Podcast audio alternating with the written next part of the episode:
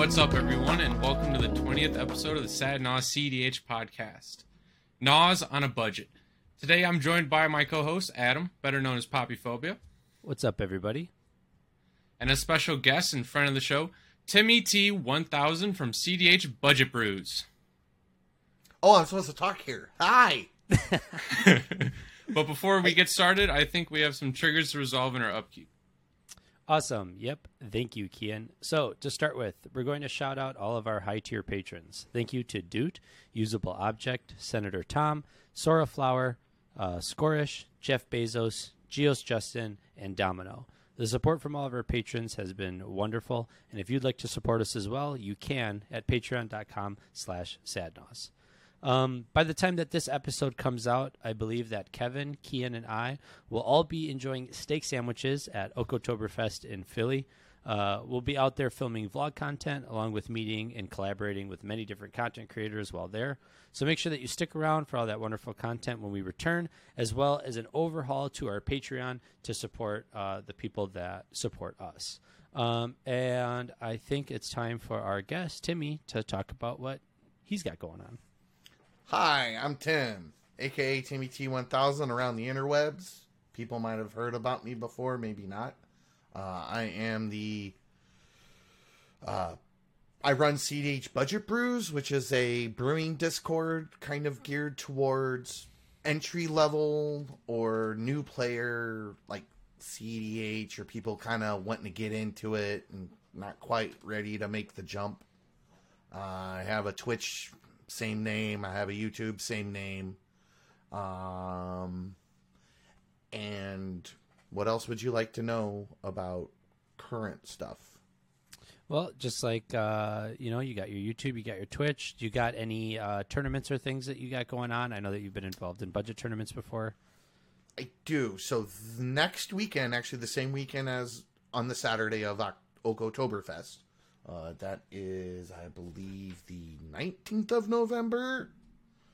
Uh, I am going to be streaming all day on the Budget Brews Twitch channel. Our first webcams CBB 100. So we're doing a hundred dollar budget webcam tournament. It's free entry, and uh, we are at our 64 player cap for the first one. We may expand in the future. Uh, we'll have deck list the whole nine yards. We'll be streaming all day, um, and it's on webcam. So kind of excited Nice. about that. Yeah. Yeah, that sounds awesome. Um, so we got a bunch of stuff to kind of go through today. Um, bunch of stuff to talk to with Timmy about budget and uh, specifically CDH budget and all the things that uh, he's involved with in the community. But before we do that, uh, I want to remind everybody to smash that like button and hit subscribe. And if you're listening on a podcast platform like Apple Podcasts or Spotify, make sure that you leave us a review and a rating as it helps us to reach new audiences. And with that, I think we're going to move on to our main phase. So, for today's topic, we are joined by Timmy T1000 of CDH Budget Brews to discuss his content as well as the diversity and challenges of budget brewing in CDH and address the influx of new players to our format and what that means for growth going forward.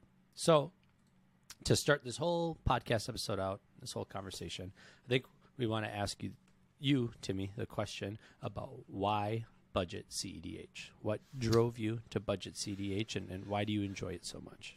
So, so really, what it is is I'm a big like. I mean, you guys, I get messages from you guys pretty regularly about mana bases and like help improving your deck's mana bases. Um, so I was like a big mana base guy. So way, way, way, way back. So like before the Nexus, before back when Play EDH had like three people on it. Me and Scott and this other guy who doesn't really come around much start we're gonna start a podcast called the mana bond where all we were gonna talk about was mana bases but it was too dry of a topic for anything like past like half an episode Yeah. and so that kind of fell apart and then but part of that was like kind of helping people who are in non-proxy metas or in non-proxy environments still be able to like interact on a relatively high level cheaper um the main thing with budget as far as like ch is concerned it's really kind of a misnomer because mostly what I do is really neither budget and is really not CDH. Because a lot of what I brew are like 500 and 750 dollar decks, which obviously are not cheap. Um, but since they're missing a lot of the like reserve list cards and super high end stuff, they're really technically not CDH. Hmm. It's more of just a way to kind of help direct new players and make CDH a little more approachable because the budgetized CDH decks tend to be a little more linear, a little less layered, and the pacing t- tends to be a little bit slower because you'll start missing tutors, you'll start missing things like dockside, you know, all the f- free interaction. You're missing all the uh, most of the, stuff. a lot of the a lot of the mana positive rocks. Like you may only be running a couple, so it tends to kind of, especially for play groups like transitioning from casual into CH into the power level of CDH, it makes the decks a lot more approachable, and also it being like if you look at any of my five hundred dollar lists on my website, uh, chbudgetbrews.club, uh, you like if you've been playing standard or modern for like the last couple of years, you probably have a pretty significant portion of the cards in the deck. Like, you know, you you got the the M10 Dominaria lands or the Commander Legends Battle Bond and slash Battle Bond lands. Uh, you might have shock lands from one of the 15 returns to Ravnica. We've had like a lot of that kind of stuff. You know, you probably got arcane signets running around Yeah. you know so what happens is is like when you look at a lot of those lists if you have a decent card pull you you find out that like out of a $500 deck you probably got like 300 of it just sitting around not being used and then sure you probably have to buy like you know a Tainted Pact and and a couple of fetch lands or maybe a Mox Opal or a Mana Vault or something just to kind of help round it out What are So some that's- examples of like? Sorry to cut you off, but what are some examples of like some like four hundred to five hundred dollar decks that you think would do well, like in like a general CDH metagame? I guess. So, mm, so, so I kind of have a rule of like a two X. So I advocate for not playing a deck against decks that are more than double its budget, just as like a general rule. So like, like Godo or like Selvala would probably be okay, like to play against like decks that are maybe missing like some of the reserve list cards. You know what I'm saying? Like if Okay. I wouldn't take a five hundred dollar Yeah. deck and then go play it on the subreddit or go play it on the Nexus or go play Right. it on on any proxy environment. Let's put it that way. You know what I mean? Like and I and I don't advocate for that. Um so kind of where the the the budget decks kind of come in are more in the like when they start missing some of the bells and whistles, kind of like those LGS high power kind of mixed metas. Mhm. You know what I mean? Yeah, I got you. Yeah. What are some challenges uh, that come with being a budget content creator? I know that most of the CDH people are Mm-hmm. like no budget whatsoever. We just want to play like the best decks, and we're going to showcase the best decks. What is a challenge for you as a budget creator? How, how do you get people interested in like brewing on a budget? So actually, it, it, it's the the budget part isn't really the problem. It's to take it more seriously is the issue for me. So a lot of a lot of budget players they just like to kind of brew their wild zany kind of Timmy Yeah. decks, right? Some like Mimi deck or something. Yeah, yeah, yeah. Like Yeah. a lot, like whatever new. I mean, it's just take like whatever CDH players do naturally, and then amplify it because it's more of like more casual, more casual player focused, more, more kind of newer player focused, and then you Mhm. kind of amp up like the kind of like the Timmy Johnny factor to it, the Mimi factor. You know what I'm saying?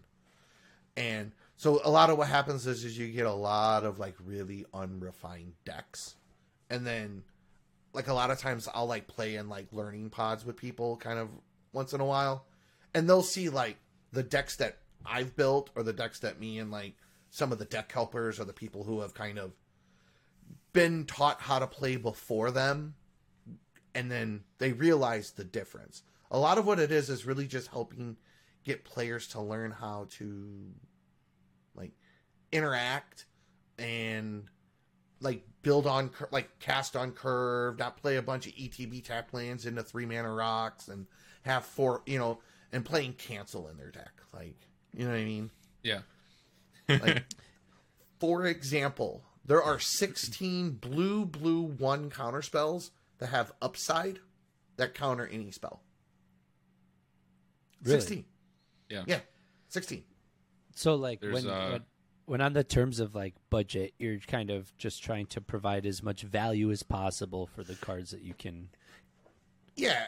Yeah, it's kind of helping teach players how to like build cuz you can build anything with a competitive mindset. You can build a $50, $100, $200 deck with a competitive mindset. Right. So it's about like learning your meta, learning how to interact, learning your timing, learning efficient ways to do things. Yep. And just not everybody has like infinite amounts of money and not everybody can proxy. You know what I'm saying? Yeah, yeah. I uh, I I think that it also teaches a player players um, a very important like uh, play pattern to this format, which is mana effic- efficiency. Like you can't Yeah. just be like, oh, I'm gonna do nothing f- for like two turns and then play this four mana mana rock. Like that's not like Right. you want to be using your mana Die. either proactively or reactively. So Yeah. I think it's yeah. Right. Well, and the other thing is, is that helps um, teach players how to like. I mean, a lot of what I do like is helping people manage money, build collections effectively. Like, really, that's more of what I do than like. Honestly, the the the, the budget thing is just kind of a like the little spider's nest to catch the fly. You know what I mean? Like, just to kind of Attention lure 'em in. Really. yeah. You, you got to go travel down in the spider's den for yeah, the, like for the real sound shit. predatory, but it, it's really more of like teaching players who are novice how to be stronger players. I got you. You know, No, that Yeah. makes a lot of sense, and and I think like Kian kind of brought up a good point where he's saying Yeah. that like you when you when you look at play patterns, right? Like even though you're Mhm. on a budget, you can kind of become a better player because of that.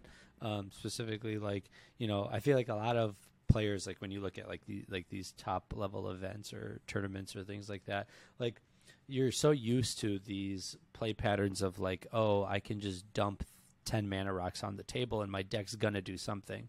Whereas like when you're restricted, you're, you're, you don't have the same type of thing. So like the type of mulligans you keep, the type of hands that you're playing, the type mm-hmm. of spells that you're casting need to impact the game in a significant way. And you need to build your deck accordingly. So like, mm-hmm. I feel like there's a lot of like play advantage to like starting off at a point like that or, or even being restricted to certain types of decks or play patterns based on that. it can be well, and the meta is different. Down like when you start playing in those types of meta, it like teaches you how to like learn metas better, how to deck build better, because you're kind of forced to assess a card. You you're you're you're forced to give every card in your deck a cost benefit benefit analysis. You mm-hmm. don't just get to slap every card in just because, you know, I mean, people are buying these cards. you know, not everybody can go out and buy a tabernacle. Yeah, and I I think like, I've I've watched a lot of your your videos, and like some of my favorite ones are like, uh, well, like one of my favorite videos I can remember is um, when you guys did the budget tournament, and it was like you and Hokey and another friend of yours. You guys did the the budget tournament. You talked about your decks at the end of the tournament, and Yeah. like the decks are similar to what we see at the top end of like our Right. tournaments, but they're very different in like the play patterns and styles. Like Cody Right. and Rocco are are good decks in budget events, but also they Mm-hmm. like play completely different to the to the Right. the, the well, and and, and and part of that is kind of like watching reprints and stuff as well. Yeah. Well, that was the thing, and the other thing is you have to kind of like like a budget meta, like if you want to call it a thing, is very is going to be much more board centric, a lot more creatures because there's a like there's a higher mix of like mid power and high power commanders in that because I mean you can play a CDH commander on a budget sometimes. Not all of them port, but the ones that do, like, they're going to be very refined, but you still have to play against the Timmy Dino deck. And you have to know how to interact with that and still be able to, like, execute your plan. Because Yeah. you can't always just go under them. Like, know, like Zacama's gonna do some work, so you got to be prepared for it. yeah, fucking Golta or like the one that won the budget con that we, me, Hoki, and Big Richie played at was Kairi, the mono blue thing, dragon from um Kamigawa. oh, The one I do know. Yeah, yeah, yeah. The one when it dies, it like either mills or it returns two instants and sorceries or something.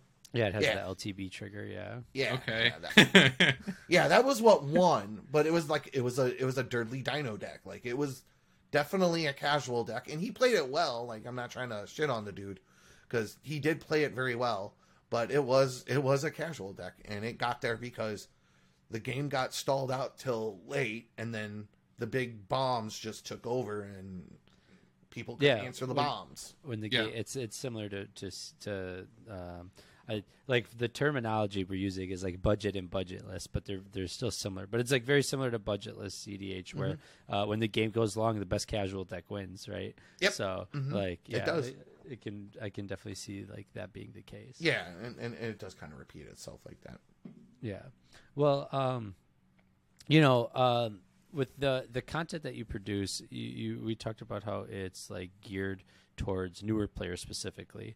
Um, do you feel like you have some type of responsibility because of your channel and the content that you make um, towards like how these new p- players experience the format? Because I think a big thing that we've discussed before is that like um, there's some type of onus as a content creator to um, introduce people to the format or welcome them to CDH. And when you do content that's specifically geared towards like newer players or people getting into it for the first time, I feel like there's got to be a lot of weight there on making sure There that they stick around or enjoy it.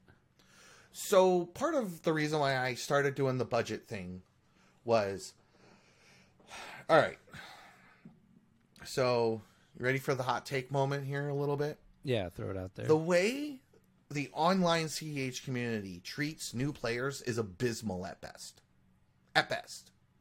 Go onto the Reddit, see anybody post a casual deck that they want to try to push as hard as it can, or they want to try to make CDH and it and it and it's not playing dual lands, like they fucking get shredded.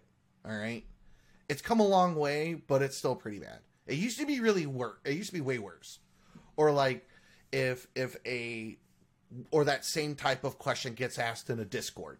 Like we all we've all seen it happen. We all probably you experienced it when you first started getting into it in a CEH. Like you Just, just, play get Blue like- Farm, bro. right? And then they link the fucking DDB and fifteen people just repeat it. Printer go brr, like whatever ignorant ass shit people say this week, right? this TBH, this TBH. yeah, yeah, yeah. true, true. So True, true, true. so I wanted to start doing a, a lot of several things. Part of that was to kind of help redirect that conversation to because if people see the word budget in front of stuff like that naturally attracts new players. But then also start helping work on terminology. Like when I did a video a while back about like the difference between streamlining and optimizing, mm. and how you can streamline any any strategy, but you can't. But when you optimize, certain things get pushed out. You know what I mean? Yeah. It's like if you're a trucking, like the example I used was if you're a trucking company, you can streamline your process, but if it's blatantly apparent that you really should just be using rail, but you're a trucking company, like you don't want to switch to rail even though it's more optimal, and that's kind of like like a. And I had like a picture of Thrasios versus like Gretchen, the Commander Gretchen yeah. uh, Titchwillow, I think's her name, or um, Kroxa versus Lazolda in in the thumbnail. Sure, like- yeah, yeah. Both of those, like those two commanders, are both Rakdos and Simic. They have similar abilities, but one is grossly more obvious, mostly more optimized than the other, right? And so, and then I wrote like an article series about how to choose your own first for CH deck and kind of um, I cover proxy, non-proxy, where to play, how to get, you know, and da da da da, and all these different things. And the idea was to start kind of directing the public discourse to kind of help improve that that experience for people. Yeah, I mean, we've definitely experienced that uh, in our own right. I think our first episode was kind of dedicated to that. Wouldn't you say, Kian, about like our experiences as new players getting in the format, talking about I love uh, that the- episode. yeah, it's like the Discord dis- specifically. Yeah, we're Mm-hmm. like disdain for like deck specific discords and things like Mm-hmm. that. And there's like where we feel we've been like where we feel frustrated, and then like the things that we're happy about with the format as well. But like Mm-hmm. I can say that that's definitely like a a world that exists, right? And like yeah, we're guilty of it too. Now that we are in franchise players, of being very dismissive of new people's ideas. Um, and I think that that's like a prob. Uh, it's a problem, but it's also like um, it's really hard to help. Um, so Wait, Well- when you see what someone's doing and you're like, okay, this is cool, but this this is better, you know, and and it's So- hard to put that like in a way that they understand. So that's part of my mission with Budget Brews is to have some of that stuff like to start helping like standardize some of that onboarding a little bit. Mhm. The other thing is is maybe maybe I was a little harsh when I said it was well it is abysmal, but a lot of that abysmalness really just comes from burnout. Like if if you get asked the same 15 questions, you have to have the same like every every new person who is transitioning from like casual, mid power, high power, whatever, non CDH to CEH, like in that power level spectrum, they get resistant to any type of like they they like eh, like you get like almost over and over and over and over and over again. They just they resist like that onboarding, and the onboarding is not very smooth. But they want to brew their own deck. They want to brew it their own way. They want to Yep. win because they want to blah blah blah, and they don't want to be told that something is less optimal Doesn't work. Right and Yeah. and but so but when you have the and so they die on the hill like they've only had this fight once you've had this fight 30 times like at what point do you just get tired of having that fight Yeah, that's definitely like that's such a that's such a funny way to. It's funny to hear like someone else say it because like we uh We we're- say it we're- literally all the time. yeah, we talk about it all group. the time. Yeah, because like w- something that we do that I think that you're like also really really well known for is cultivating like a local community. So not mm-hmm. only do you have like this online presence where people reach out for advice or help or ask the same questions over and over again, but then when you go to your locals or your LGS or whatever and you're meeting new players for the first time, you're doing the same thing but in person. But in person it's so much easier because you're not communicating over text files on the internet. Yeah. well and it yeah it, well it's not it hasn't scaled like Yeah. like when when i see one guy in an lgs like one we probably need a fort so everybody's a little more forgiving of his jank two it's usually only like one or two people at a time like it's not like it, it's not like a constant flow of kind of mm-hmm. like how it is in online Yeah. and and three like that that person to person interaction because i mean to be at the end of the day i do a lot of community like i started the nexus. I'm like the founder. Even though i've been gone for a while like i left i got kind of burnt out and left about uh, almost two years now but like the first three years of his existence like i did like so when it comes to like organizing like a lot of the like a lot of the the, the foundation for this like i was the first person to start putting timers in round timers in games. Like like stuff like that. Like just kind of so i do a lot of like community building. Oh Yeah. that was a huge fight.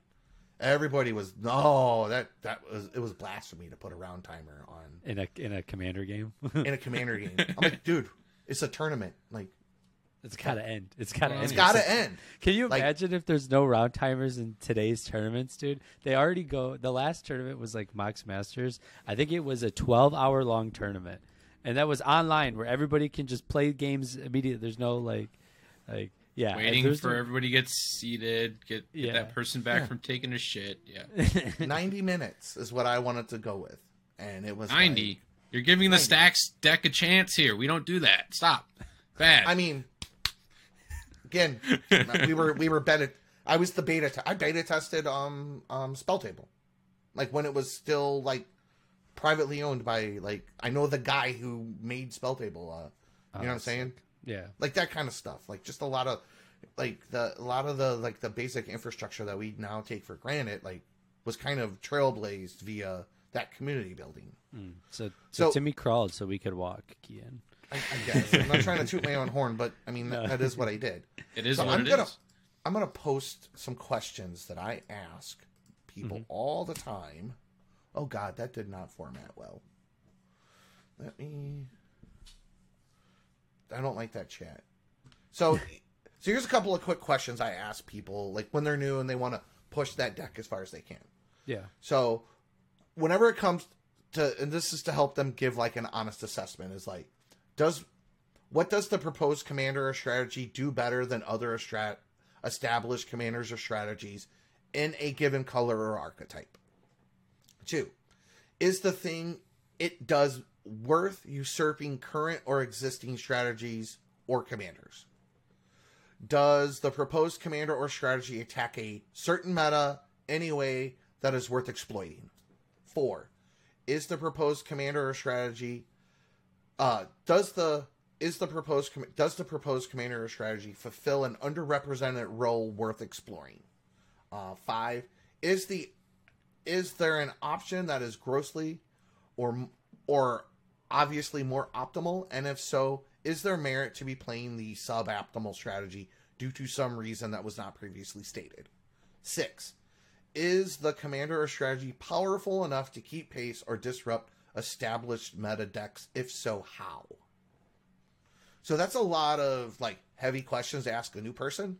But what they're really trying to do is do something that a very seasoned and experienced player like wants to do.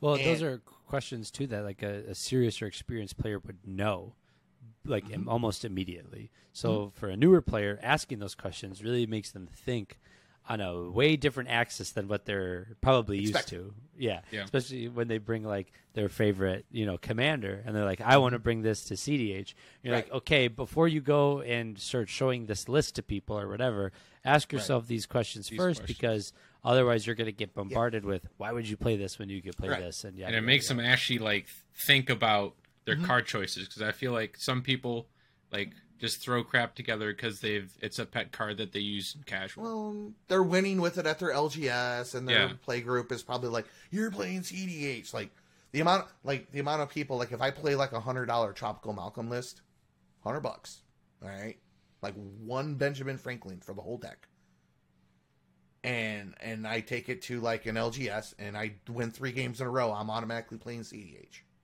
I'm like, bruh, I got no, I got dorks and I got Sol Ring and Simian Spirit Guide and Rite of Flame. Like, like it's not Hey, a that's CH deck. sounds like all you need is me. Glinthorn and Malcolm, baby. That's all I you mean, need. yes, I'm not saying it's not a good deck. I'm not just saying it's not CH.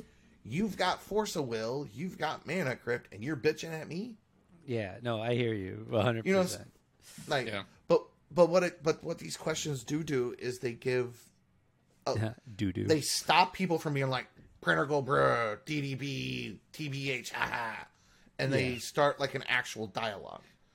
Well, and then You you, know what I mean? have you have a response to those questions when you do get hit with Yeah. those. Because if you can answer those questions correct or like, if you if you have any type of an answer for those questions, I would respect your choices as as a as a deck builder Because you because put forethought into it. Yeah, because like like that's what I normally say is like when someone will come to me and they'll be like, "I want to play this list," and I'll be like, "Okay," because like we as uh, for Sadnaus, we get a lot of new players too because a lot of our content attracts players that aren't normally thinking about CDH because you know it's just it's a podcast that does that because people have extra free time and they check it out when they're curious, and so like Right. we'll have players come in and they'll be like, "Hey, I want to get into CDH. This is what I want to bring," and it'll be like some Sadar partner deck.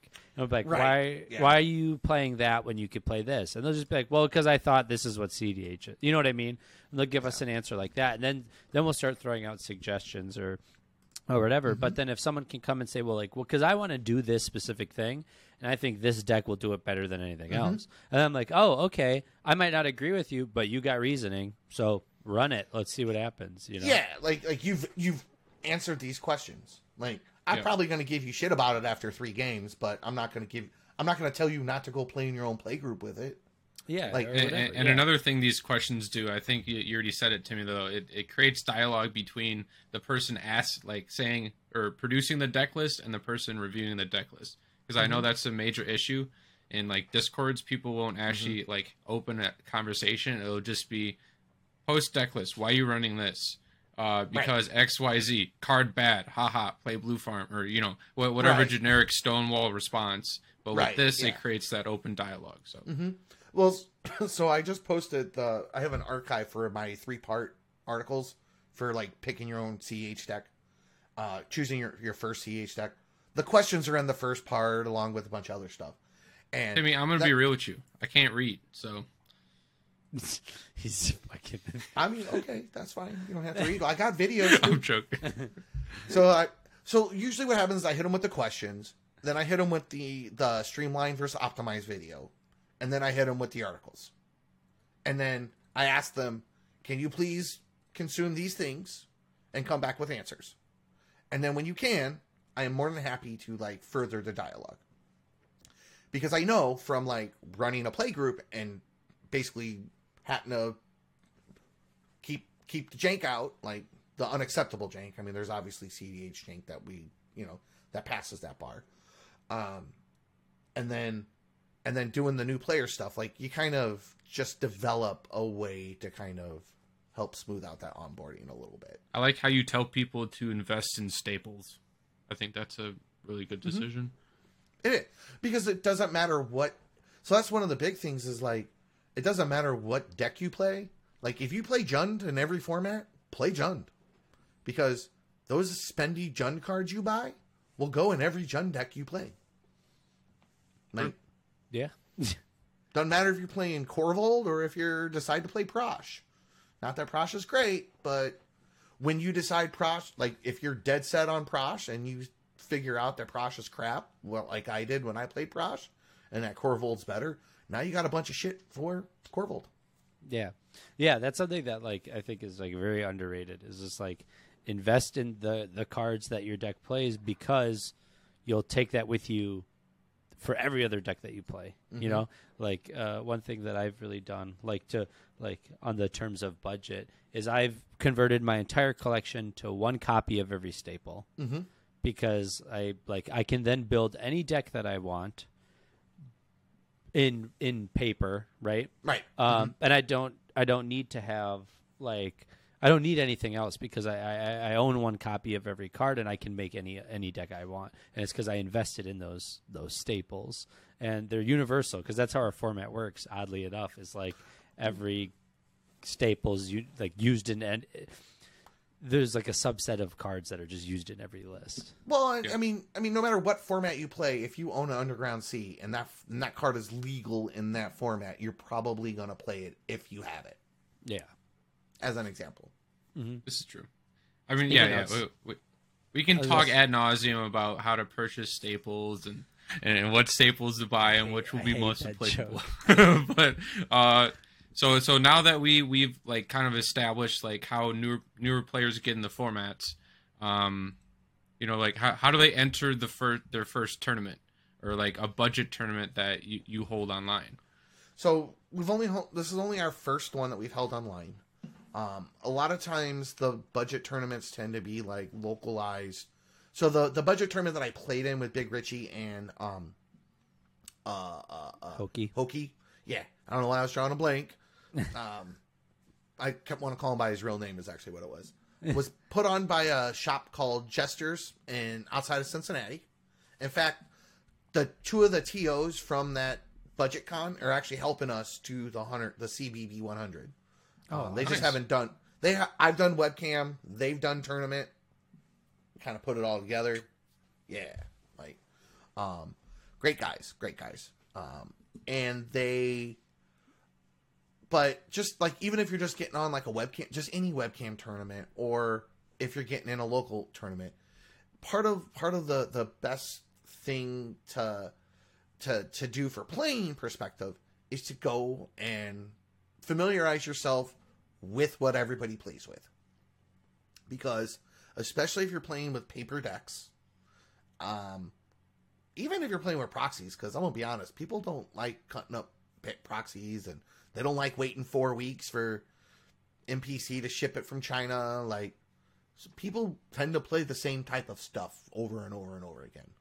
They might you know drift over to this esper guy or this esper person or this grixis commander or that grixis commander or this this selesnya but at the end of the day like they're kind of going to stay in that wheelhouse right? So if you go to a shop and you just pick you know play some pickup games like that where there's a tournament coming up you'll you'll you'll find out kind of what their meta is you know what i mean you'll know that there's three Veyron decks. There's two JVPs. There's there's a Zacama, and then there's that one asshole with Ghalta who just wants to kill everybody with a 12-12 Dino, right? yeah and um, and then you can also like kind of get for references. As far as running the tournament, it's actually pretty like the hardest part is really just doing the the prep work for the decks. Like you have to approve all the decks beforehand, and then you have to lock them in at a certain date, and then nobody can change their decks. So so that can be a little bit of a challenge. Um, and then just making sure because again these are a lot of new players, making sure everybody's got like a reasonable ca- webcam setup. Like we had to decline a guy um, who was trying to to get his setup up par, and it just like was not happening. Like was not. He, I think he finally got it on the fifth on the fifth try, but yeah, like because people not everybody has a webcam, and then they can't afford a webcam, and it's like like you can't really like tell them no, but like you also being like, well, it's not This is a webcam tournament, bro. Come on, you need a Well, a lot of webcam. well, no, people will use their phones as webcams. Like Oh, if they don't yeah. play online a lot, but not everybody's phones, you know, 12 megapixel or whatever. Pe- I don't know what megapixel. I'm old. You see, yeah, 12 megapixel used to be like the thing. I don't know. So- I think people's phones do like 4K now. So like, Yeah, whatever it is. Not everybody's got one of those. Like some people are still rocking a. Like I know a dude who's rocking an iPhone six, like, and not even like the S or the Plus, just the six. Like, yeah, no, I hear you. Yeah. and Uh, but- something that you kind of talked about that I want to touch on that I thought was kind of cool is you said you have to approve all the deck lists before an event. So do you have to check to make sure that they fit within the budget restriction of That's a, a- tournament? Yes, what they do is they they post their link, like they they make their deck, and then they post the link, and then we just check it on Moxfield or on Architect, and then they have to submit it like a certain way. So just so that way everybody is submitting this the certain way. Do you guys use uh, Card Kingdom prices on Moxfield? No, or do you hell no, TC? no, hell no. no, I we was gonna T- say. we use the we have them use the TCG. We have them like you know set everything to lowest. It includes the price of the commander, and then and then they get it approved and it's locked in. And as long as they don't change anything, once it's locked in, they're good. Because card prices do fluctuate, Yeah. and good good deck builders for like a like a competitive event like this, they will go right up to the edge, Mhm. like twenty seven cents. Like like they got to submit it and get it approved right away. Oh, otherwise, that's funny. Have, have Well, you ever had have you ever had instances where like you've seen a deck and it's like hundred and one dollars and you're like, sorry man, can't Gotta take this. Yep, we put an X on there and then they got to resubmit. Yeah. Oh my god, that's so funny. Now, now for the website, it's I'm not such a stickler. So like if somebody submits a like a five hundred dollars, seven fifty or a thousand one K deck to the website, like you know if you're plus minus twenty five bucks, I don't care. Like Mm. it's just got to be ish and need to be a reasonable deck. You know what I'm saying? Yeah, I guess this might be a good transition point because you brought it up, and I realize that we don't really have it in our prompts. But why don't you tell us about like the website? Because the website is kind of one of the things that you're best known for, um, Okay. because it's one of the coolest resources in like the entire community. Um, so why don't you kind of talk about Okay, it a little bit? so the the budgetbrews.club is the name of the website. So when you first get to the launch page, you'll see tabs for deck list, resources. Um, there's a thing to submit and FAQ. So on the launch page, it's got a link to our Discord, YouTube channel, Twitch, my Patreon, and a, a donate link. Go to the FAQ. It's got a couple of like little questions about like why CDH, why budget, blah blah blah and then there's the submit. You can submit like a, a to all the all of the sub, currently supported tier like budget tiers that we have. Hmm. Then under resources, there's I have six templates for budget. I have uh, mana base, tutors, interaction, ramp, um, um, like s- stack interaction, permanent interaction, and then so like I have it broken up like the interaction to hate bears, non hate bears, non stack interaction, and then the stack interaction. So it's mana base ramp, dude, spells, stacks, and tutors. All right. So if you want to know that rest in peace exists, it's under stacks. If you want to know delay exists, that French delay we were talking about earlier, that's under spells. And then if you want to talk about Drannith Magistrate, it's under dudes. You know what I'm saying?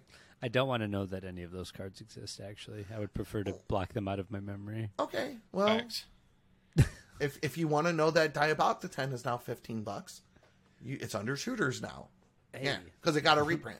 Yeah, that's pretty hot actually. Then on the other side, there's resources to different community resources, like the Commander's Library, which is like a Discord repository that's high power and CD centric. The Decklist database. Which won't put our Um, they won't put our content on the damn commander library, which is blasted. We need a petition to get sad. They won't? Commander.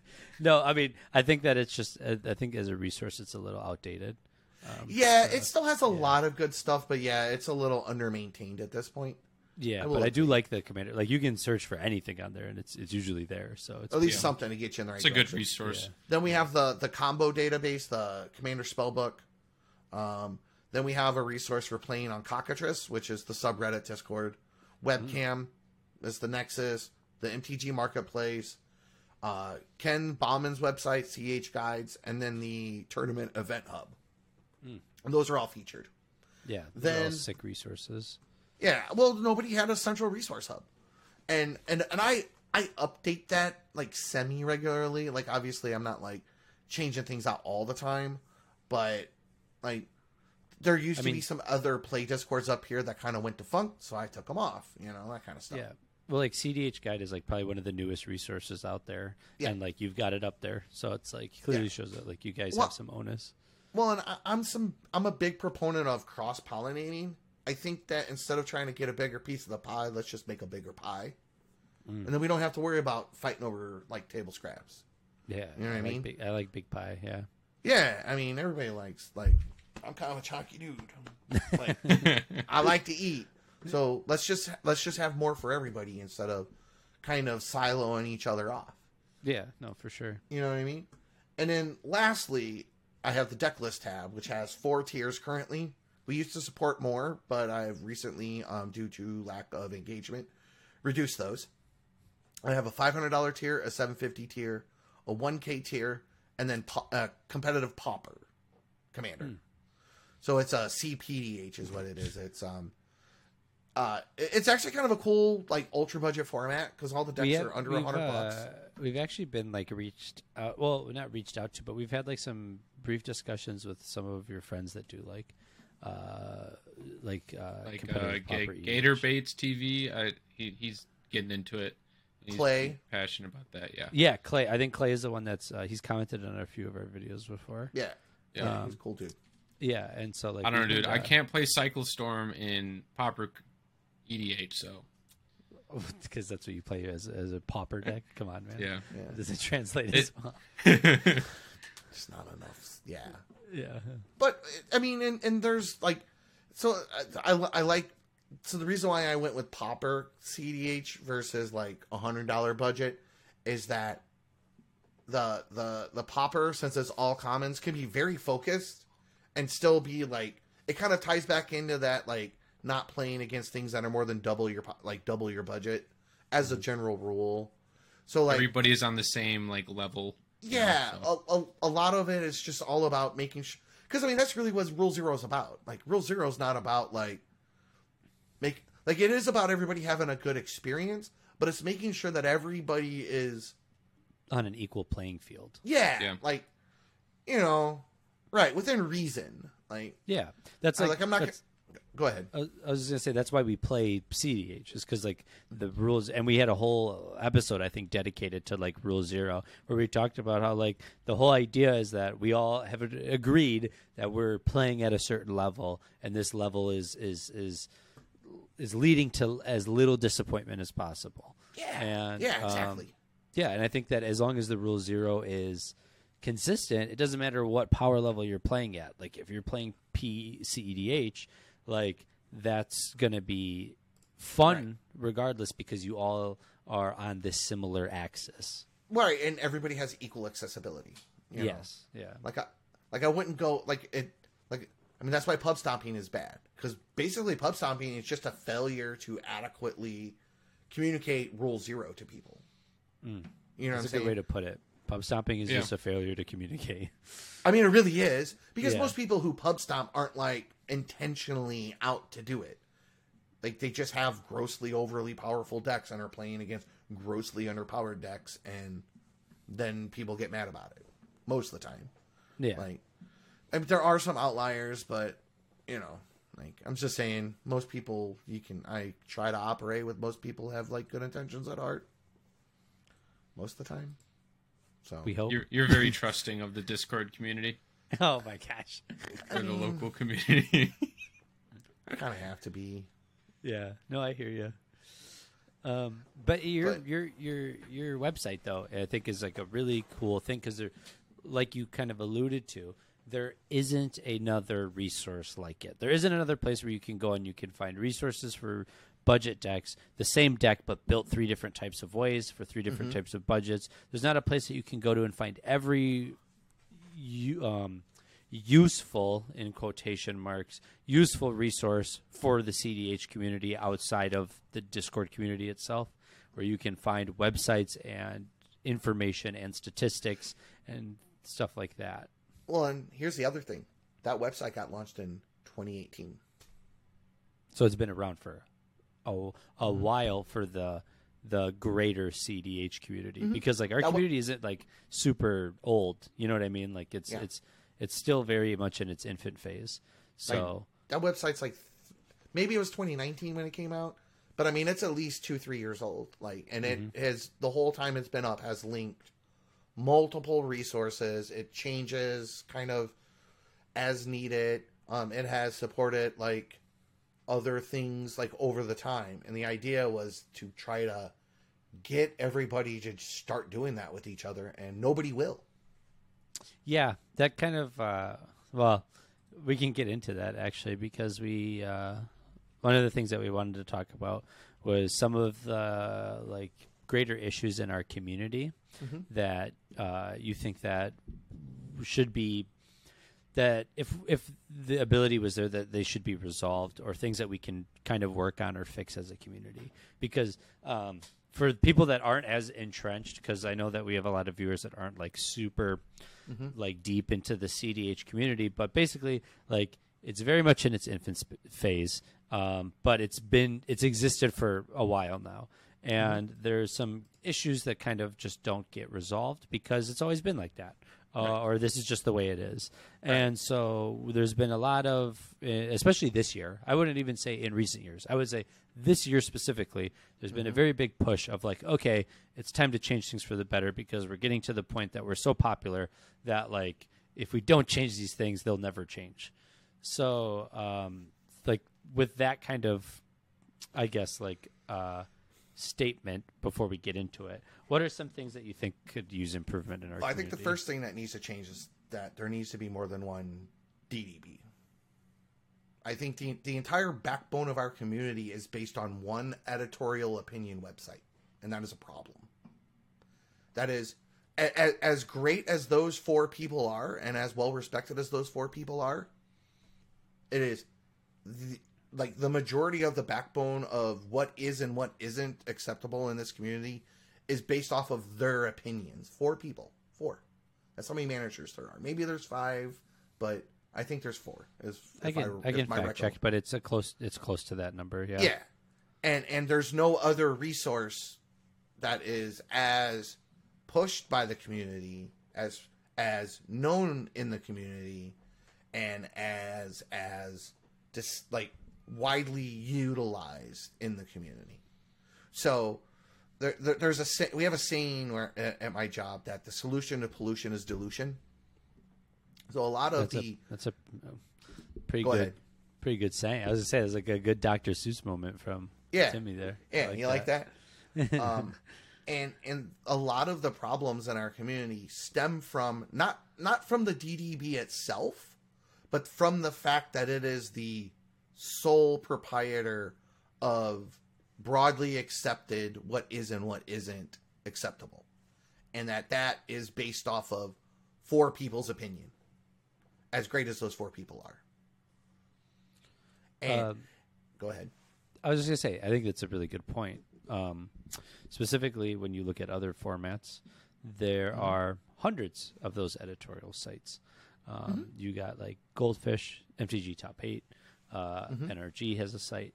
like all these different tournament organizers have their own sites where they post like meta breakdowns, top decks. Um, these are what we think results. Yeah, things that we think perform, and uh, and and we don't have that. And, and on top of that, all of those sites cross reference each other. Because MTG Top 8 cross references SCG Opens as well as other sites. So you don't have any any type of data driven results at all.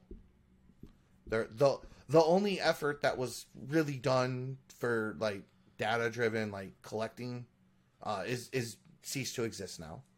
Um, then and then so now you only have one editorial based site offering what is and what isn't and the the downstream effect of that is is that that conversation with the new guy back to get back to the beginning of the podcast or earlier in the podcast Mm-hmm. what that does downstream is is when you and i who are burnt out when we're burnt out interact with the new guy who's playing that casual deck and wants to make it cdh or push it as far as it can we get short we get terse and then we say oh play blue farm scrub and then we link them to fucking ddb and move on and or we dress them down in a voice chat or just What have you? Yeah.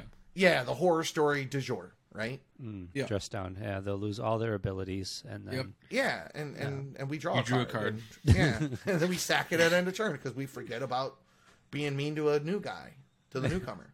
yeah, like, and and and without that diversity of resources, and then also like not only there being diversity of resources, but they're also being like cross referencing. Like, my site was a competitor with the DD, but I linked it. You know why? Because it's a good resource and it was presenting different data than what I was presenting.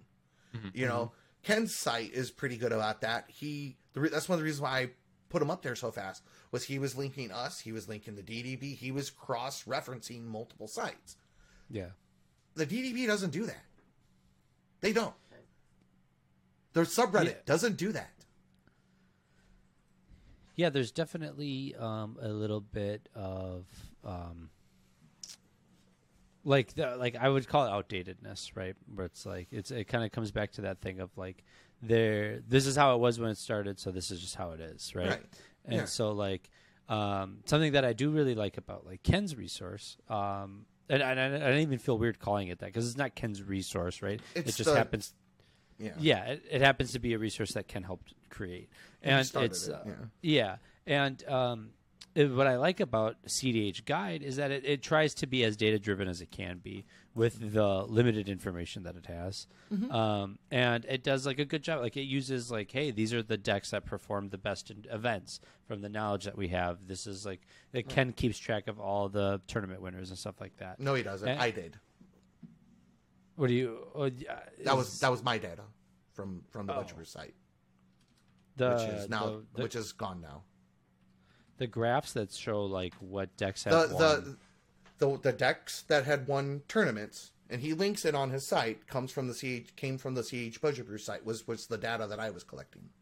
oh, see, I didn't. That know was my data, and it's Um, I it doesn't get pulled anymore. Mm, I see. Um, something that I know that's been like um, that has been is being worked on behind the scenes that I think is going to really um, help with the the conversation that we're having today. Because I know that um, the Eminence team, uh, specifically Zane and the Eminence team, is working on a new website that's kind of going to mimic MTG Top Eight, but for EDH. Uh, and it's and it's going to be really cool because it's going to use like the tournament tournament data that uh, Command Tower and the Eminence software can provide. Because with this new software uh, not being a Discord bot, you actually have all that data and information. You can see every deck, you can see every archetype, Right. you can see how it performs, and you can see the history of how these And decks perform up, up across multiple tournaments. And uh, as we are progressing, because like CDH has been around for a while, but the tournament meta I think is at its right now. Like right now, we're at the Yeah. start of yeah of like the tournament meta specifically. Right. And so now that that's the case, um, this data should actually mean something, whereas previously it did. I don't think it meant shit. Um, Yeah, like most like the reason why I was collecting finals pods, for example, was because I at least wanted a deck that won three games in a tournament. Because a 64 man tournament, you could top 16 by going 1 0 and 3. You know what I mean? If you got lucky. Yeah. And then you had to, and if you got into the final, you would have to win your semis. You know, like, so it, it wasn't very, like, the, the reason why I geared it to not be very deep was because pretty much outside of the top four players of a, of a, like a 32 man event, like, you get some Wily Coyote shit real quick. Mm-hmm. You know? no, yeah, But- absolutely. And now that it's um, getting bigger, I think that'll help. Yeah, and- for sure. and Ken did do does do a good job of cross linking. Like like that's why I love that stats site. Like he he so he pulls data from he was pulling data from our site, and then he was also pulling data from Squirrel Mob's uh, metagame project, and then kind of correlating them into one place, which was a great thing. So I believe he still has everything that we had up before I took the page down. Just so he has everything like probably up until um the end of the summer, like the end of September basically. Yeah.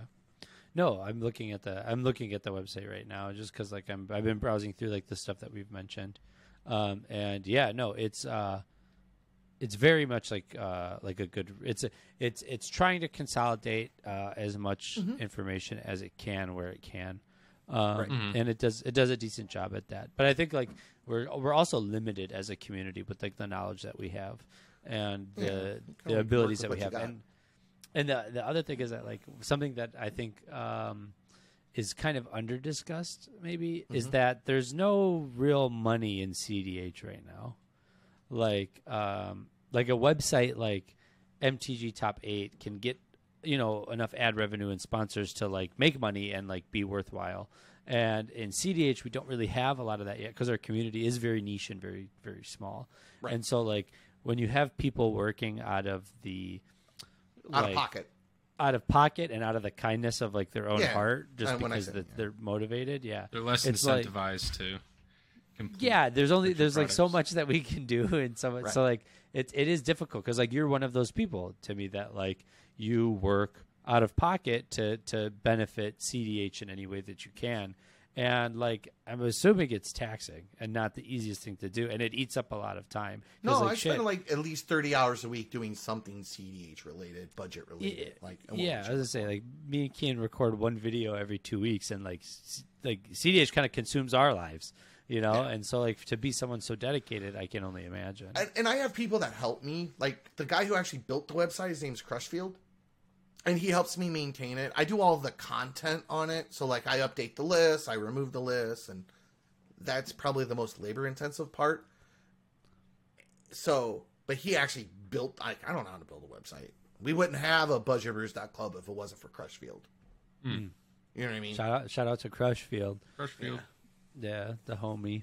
Yeah. But um, but yeah, no, that was uh that that was a. I, I, I- uh, is there anything else? Like I don't want to because I know that this is like a topic you're passionate about.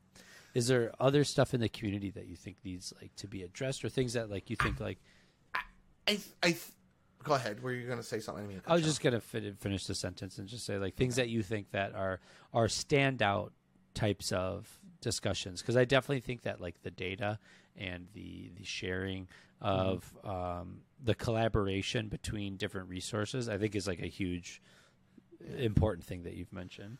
Um, I would say like the like so. I mean, after you consider the new player experience, you consider the the the the monolithic culture kind of that CDH is like with the subreddit and the DDB and all that. You you then you kind of start getting into um there's a lot of like how do I put this? So there's a lot of like people like arguing over the 23rd best piece of ramp in their deck. like if I'm if I'm arguing with you over like like eh, like if you're arguing with me over like the 23rd rock I'm running and they're both like kind of comparable, like maybe that's just a little too intense. Like I don't know. But like again, the downstream effect of that is is that being like un like imposing what what happens in my meta into what happens in your meta, and vice versa. Like time and time again, I'll see people, and and I do the same shit. Like I'm not pretending I'm pure and clean and on it. Like I, my jank is fire, your jank is trash. Like because my jank wins games and your jank looks like garbage. But like kind of as like a mentality is kind of that statement. Um because I can play like when I play my my my fun deck or you know my my uh what are your guys' fun decks? Like what do you like what what decks do you play because you like to play them even though they're not that great? Like CDH wise, Yeah, yeah. uh, Tymna Thrasios Sacred Druid. Okay, sure. what about you? Keith? Uh, Sans Blue Hulk. Perfect, right? So those two decks, you both personally have play them and consider them not that great, but they get a pass in your book because they're fine, right? So for me, it, a lot of Thrasios, Tymna Brews are kind of the same. Um, I play them. I love Earthcraft as like my favorite fucking card ever. Like, and and at times I've made it work, but it just really doesn't work now. But I'll still play Scroll Force One once in a while, like for fun. You know what I mean? yeah, Hmm. But when the online discourse happens, if I was to post Scroll Force One as like a deck, it would probably get a pass because of my name, like because of my personality, not because of the principles of the deck. Whereas, like if Rando Person X posted it, they'd probably get shredded because it's our community. A lot of times is driven by personality, not by principles. At least in its current state, unfortunately, and um, y- you you you kind of get this acknowledgement of I get a pass because it plays well in my meta, but then when I see something equally jarring from somebody else's meta, regardless of what it does there, I kind of you know I'll, we have a tendency to kind of pounce on it as a community, True. and and, and sometimes just learning that like this is- CDH is a bunch of pockets of isolated metas, and a good player can take whatever, not whatever, whatever deck within reason they want, and r- perform relatively well. Like take Mikey for example, Mikey J, Holohan mm-hmm. from the miscast. He played mm-hmm. Armix Crom right in a bunch of metas and just stomped everybody no matter where he played it. Right. He's also like one of the best players I know. So we could probably put a box of cereal in his hands and he'd probably beat us with it. I mean, he's kind of aggressive. I could see Mikey beating me with a box of cereal. Yeah, So, exactly. Yeah, You know, yeah. Like kind of burla- fla- flashbacks to my to my childhood, you know. So, no, but um, I uh, yeah, I'm I'm very much I hold that same opinion. I think that like um, a lot of like the um, the best the best results in the format come from the best players, not so much the best decks. And you can Yep. see the best player, like like one of my good friends, Gustav. I think is like one of the best CDH players out there. And when he's bringing a deck to a tournament, he picks the night before what deck he's bringing. He doesn't prepare with a deck for months and months and months and and try to break it or whatever. He's just like, I'm gonna bring Tymna T- Halana Hulk, and I'm gonna top four this tournament just because I can, you know. And so like, there's all these like these. I think that the there's a there's definitely a skill gap there, um, and so I would I would agree with that, and I would also agree with the point that like a lot of the community is personality driven, and um, it's definitely been that way for a while. Um, and I don't know if it's necessarily like always a bad thing, but it can become a bad thing like very easily. well, when, Um, when echo chambers get formed, it is. Yeah, yeah, for sure. Um, and that, that kind of ties back to like the, the the solidation of where our like where our resources come from right because like but we talked about this i don't know maybe like 10 minutes ago um about like the ddb is the resource and it comes from like four or five people like Right. like i'm going back again but like there's no cross collaboration there's no other views of opinions so how can you expect other people in these communities to have other opinions from the ones that they're being Yeah. told Yeah. so Exactly. I mean that that's the thing. Like like in your last episode, you guys were talking about the decks that got removed from the DDB, right? yeah So We'll take mono blue for example. The two mono blue decks that are on the DDB haven't done shit ever. I gotta Ever. check now True. which decks they are. Well, uh, Urza's okay. No, Urza has not done shit ever.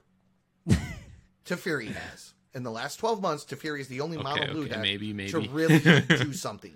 I I'm mean, we saying- went we I'm went not fucking ham on why fucking Orvar shouldn't be on there still. Yeah, Orvar's I'm not shit. saying Orvar shouldn't be on there. I'm just saying the deck that got removed versus the deck that's p- present is based off of opinion, not off of actually what did well.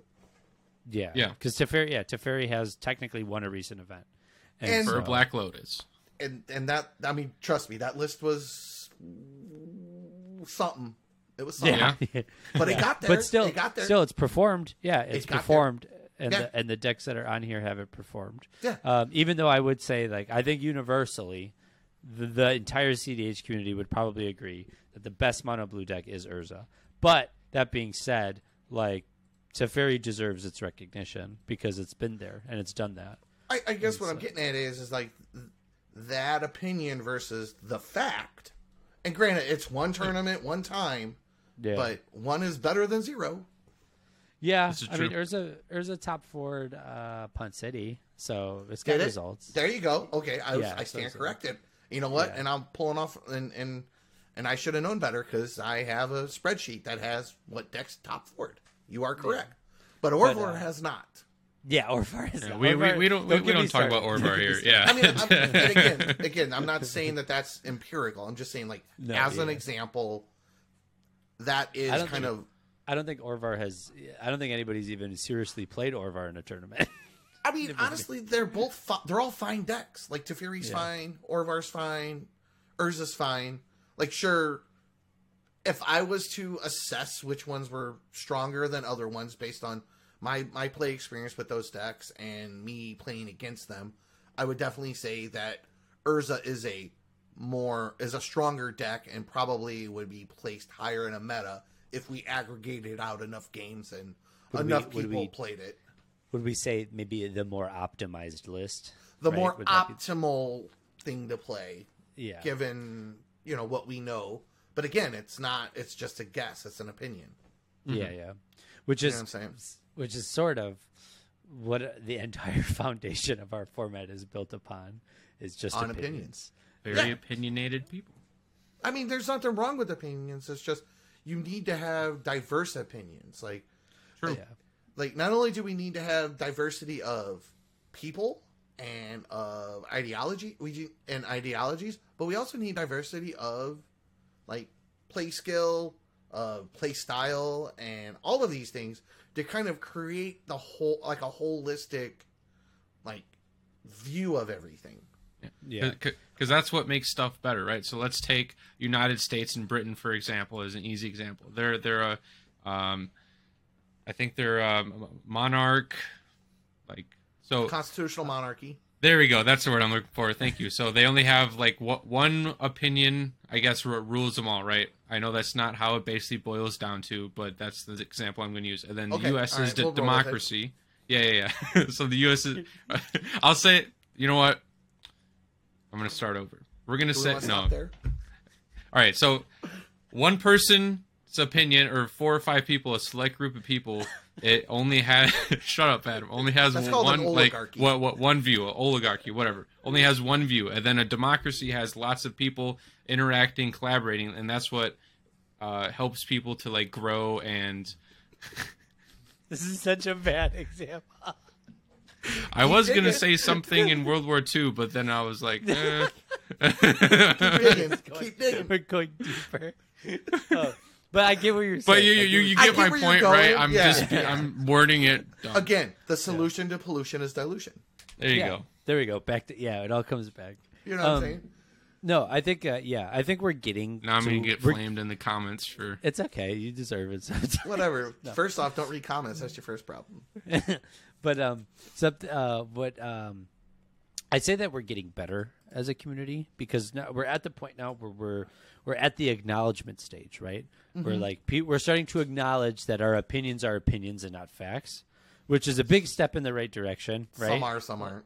Some are some are but for the most part like like, like Open-minded for the- individuals. for the database for example we've got like they've made statements it's on their website now that like hey in the about section like these are this is our system this is how it works these are opinions garnished by this group of people and yada yada like there's an acknowledgement there right so that's a step that- in the right that's a- a direction step forward. Yeah. Yep, and then like then it comes into the, the the the realm of okay, now we need to diversify those opinions and collaborate with other opinions and like actually, you know, work towards um, all these like the things we've been talking about this episode, right? These resources and things like that to get to that improvement. So we're we're headed there, but it can be better, right? I mean, and it's so, already been existent for three years, but I'm not going to point that out. Yeah. Um, uh, so before we end, because we're getting like close to Okay. like where we like to end our times, there's one other question that I think me and Kian want to ask you that I think is really important. Okay. Um, that question is, what is the impact that you hope that your content, whether it be the website, your YouTube, your articles, the write-ups you do for Reddit, any of these things, what uh, what do, what is the impact that you hope that your content will have on the community? Um, simple.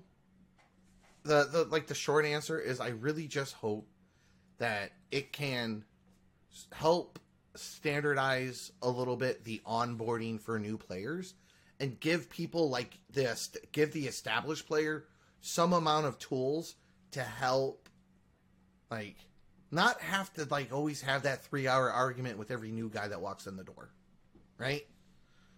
And and and that and that I can I can help kind of tr- like help ease that onboarding and then like help people make smart like fiscally smart decisions and and learn better deck building skills like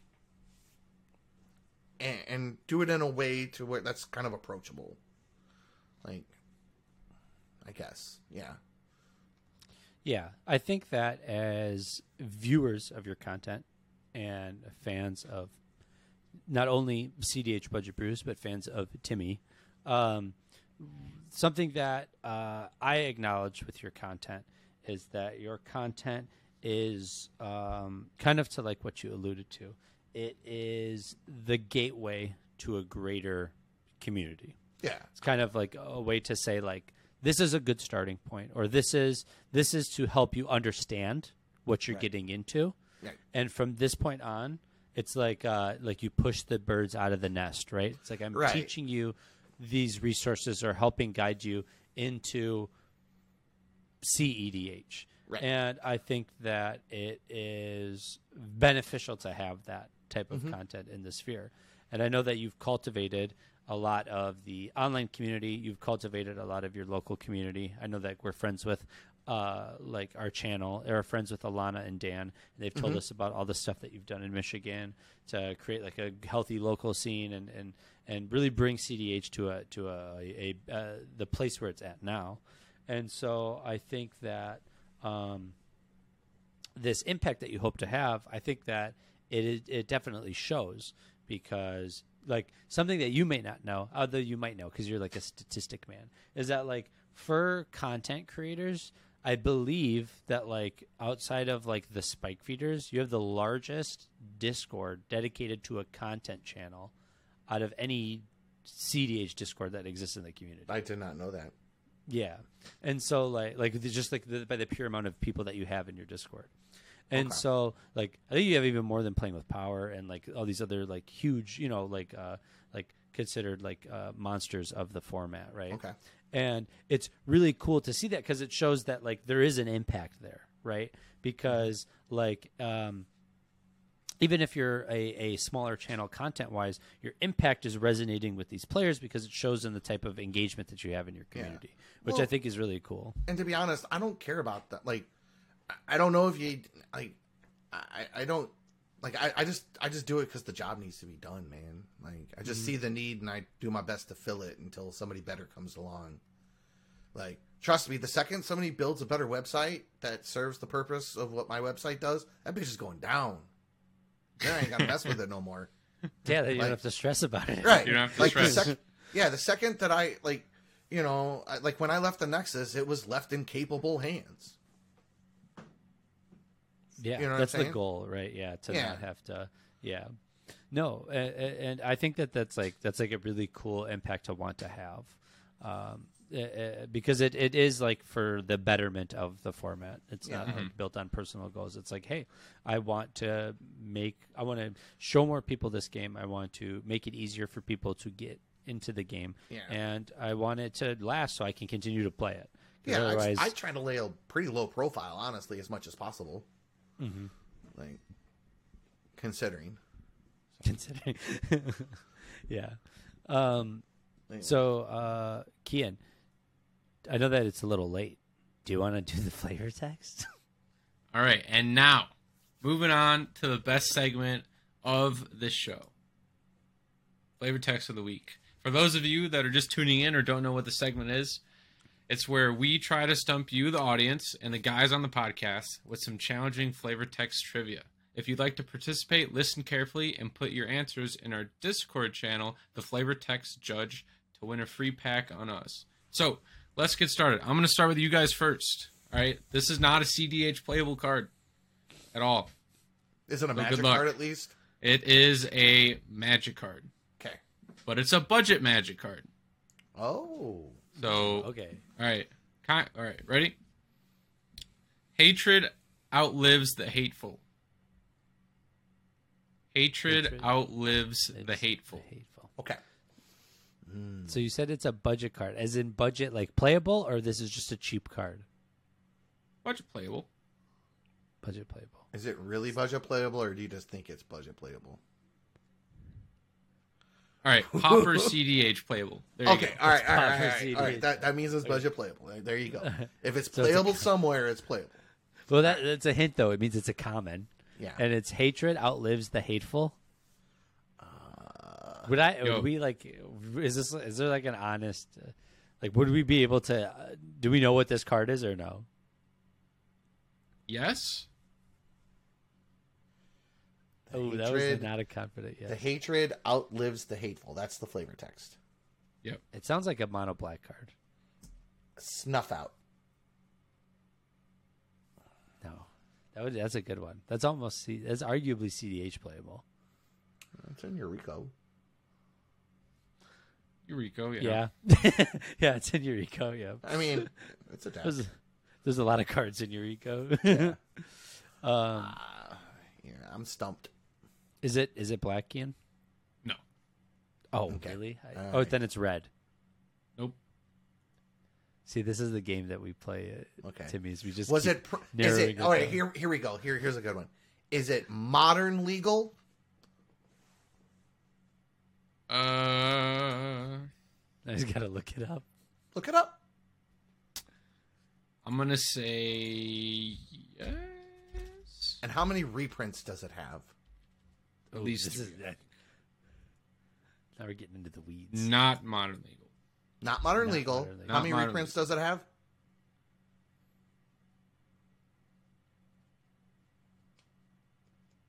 Twelve. Twelve. Twelve reprints, and it's not. What was modern. the? Is uh a D and D was- set modern legal? Uh, depends here, on the which it one it is. Because if it's the original, It is legal and modern. If it's AFR one, it is, okay? legal it's and legal modern. and modern, and it was printed in a D and D set. and it is twelve printings. Yep. Okay. Um, can you tell me what the oldest printing of it was? Urza's Legacy. Okay, so it's an Urza's les- so it's an Urza's Legacy. It's a non-black, non-red card. Uh, treachery. No, Okay, then I'm out of ideas. Oh my god. it is a common. Oh yeah, Oh. okay. Durr. oh, I'm okay. Guessing a rare. Commons from Urza's Legacy. That's Common somewhat from playable. Urza's Legacy that is the hatred outlives the hateful.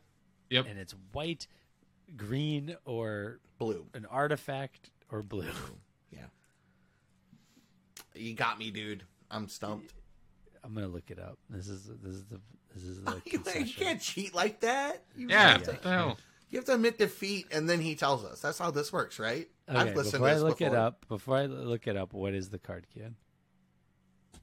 Rancor. Oh, Rancor. I should have known that one. God, I was like, this this has this is pl- super playable in green decks, like green. Uh, it is. beatdown. Yeah. yeah, no, it's his play. Do you know that All if right. you Google "hatred outlives the hateful," it's just all Rancor memes? Really? Yeah, Rancor memes. Oh, Rancor. it's just like picture. It's just like different pictures of Rancor. I love it. I it. didn't know this. Oh, I can't Okay, believe. so- um, you got me good. Yeah, that was Got a good him. one. I Got should. him. I don't play enough like Pauper to, to know Rancor, but that's a good one. I mean, Good that's card, like the card. Timmy card for like that's like the Timmyest Timmy card ever. That's like trample, Exactly. and it comes back to your hand, Yeah, dude. so you can What? trample again. Yeah. just keep the trampling. Timmy Oh, card. gosh. Yeah, you start. card is so yeah, good. That Dargan can get in there, boy. Is Rancor. PCDH playable, Timmy? Uh, I got no clue. You'd have to ask the rules committee about that. I mean, I would probably jam it in a green deck, but it's a one. Okay. like, it's a one drop that gives trample and comes back to my hand. So Yeah, it keeps keeps letting me trample. yeah, All right. The next card for the audience, you guys at home, um, throwing you curveball because I'm done of all looter, scooter, and scorish getting it within the first hour of us posting the this episode. So, uh, I want a banana this big. Everybody. I want that. banana this big. That's the flavor text. Good luck. All right. that's an uncard if I've ever heard it. Nope. Oh no, this card is. You can't say it, Timmy, because um, because they have to do it at home. That, no, no, that's fine. You can you can tell me when we. oh yeah, back. it's Yeah. it's the card. Everybody knows the card. It's so good. Um, but uh, other than that, I think that unless there's anything else you want to touch on, Timmy, right away, um, we might just wrap this episode up with the closing Okay. and uh, talk about what we got going on. Okay, Are you cool with that? Yeah, I think I've gotten you guys enough flame mail as it is. awesome. So, um, for before we start the cleanup, Timmy, why don't you remind everybody about what you do, where they can find you, and the type of things that you make? All right. So I make new player content masquerading as budget CH content. My YouTube channel is called CH Budget Brews. My Discord is CH Budget Brews. I have a website that links all both of those things called budgetbrews.club. Next Saturday on the CH Budget Brews Twitch channel, we will be streaming the first budget, our first budget CH webcam tournament uh, called the CBB 100. Uh, that is a $100 deck, hard cap, including commander on twitch.tv backslash ch underscore budget underscore brews and um yeah What about your uh, what about your YouTube? You got your YouTube. CH you Budget got Brew- your- uh, what about my youtube what do i got going on with that yeah. Do you got anything exciting coming up? Do you got? What's Um, happening? so i mean uh, i'm re i'm we're we're transitioning back to the meta the beginner metabuster videos so those are us kind of deck teching for beginners the basically ddb lists essentially or, or versions of them um uh and we just intersperse it with kind of whenever the the inspiration strikes me. We'll do a few budget videos maybe we'll brew some stuff once in a while. Um and then i've also on my budget brews gameplay channel uh is it's got a bunch of old ceh games but i've got two $100 games that we just posted kind of just uh for the coming up for the tournament and stuff. People wanted to play some practice games. I love that series that you guys have, the hundred dollar deck text. Yeah, we'll, we'll probably cool. transition back to those eventually. We're kind of phasing off of them for a little bit. Kind of, there's only like there's only so many that I consider like worth highlighting. or playable? Yeah. Yeah. I mean, there's a lot of playable decks, but there's only ones that like the the issue kind of becomes is like when I put it up on YouTube, somebody's gonna click the buy button maybe, and Hmm, yeah, I yeah. I feel res- like somewhat responsible to make sure that I'm at least being genuine with what I think is a good thing to go with. Yeah. Mhm. No, that So. makes a lot of sense. So Cool. Well, yeah. Make sure that you guys check all that stuff out. We're gonna link all of Timmy's socials, where you can find his content, the website, everything is gonna be in the description of this video down below. So make sure that you check that out. And with that, I think we're going to move to the rest of cleanup. So, again, we would like to thank all of our high tier patrons, that being Doot, Usable Object, Senator Tom, Sora Flower, Scorish, Jeff Bezos, Geos Justin, and Domino. Thank you guys so much for the support. The support from our patrons is what makes us here at Sadnaus continue to pump out content. So thank you guys again for everything. Thanks for having And me, for guys. Oh yeah, Yeah, thanks for coming on. And then uh, for those of you that haven't already joined the Discord, please join the Discord. It's where you can find people like Timmy talking in there all the time, talking about episode discussions, meet with us. We uh, we do deck building advice. We talk just about life, uh, Hampter. Uh, if you guys are into you know uh, uh, Hulk decks, we like talking about Minsc and Boo. Um, just all different types of content, inside jokes, all these things that you're missing out by not being in the Discord. Uh, we also have a channel dedicated to the local Metro Milwaukee area where we cultivate CDH games, meetups, uh, different um, LGSs that we run tournaments at, and things like that. So if you'd like to be a part of that, we'd love to have you there. And finally, whether you're listening on YouTube, Spotify, Apple Podcasts, or anywhere else, please like, subscribe, leave a comment, drop us a review, or share us with your friends. It really helps with growing our channel and gives us the ability to work with new people like Timmy and reach new audiences. And with that, we'll end the episode here. So thank you guys. Have a great week. and We'll see you on the next one. Linh.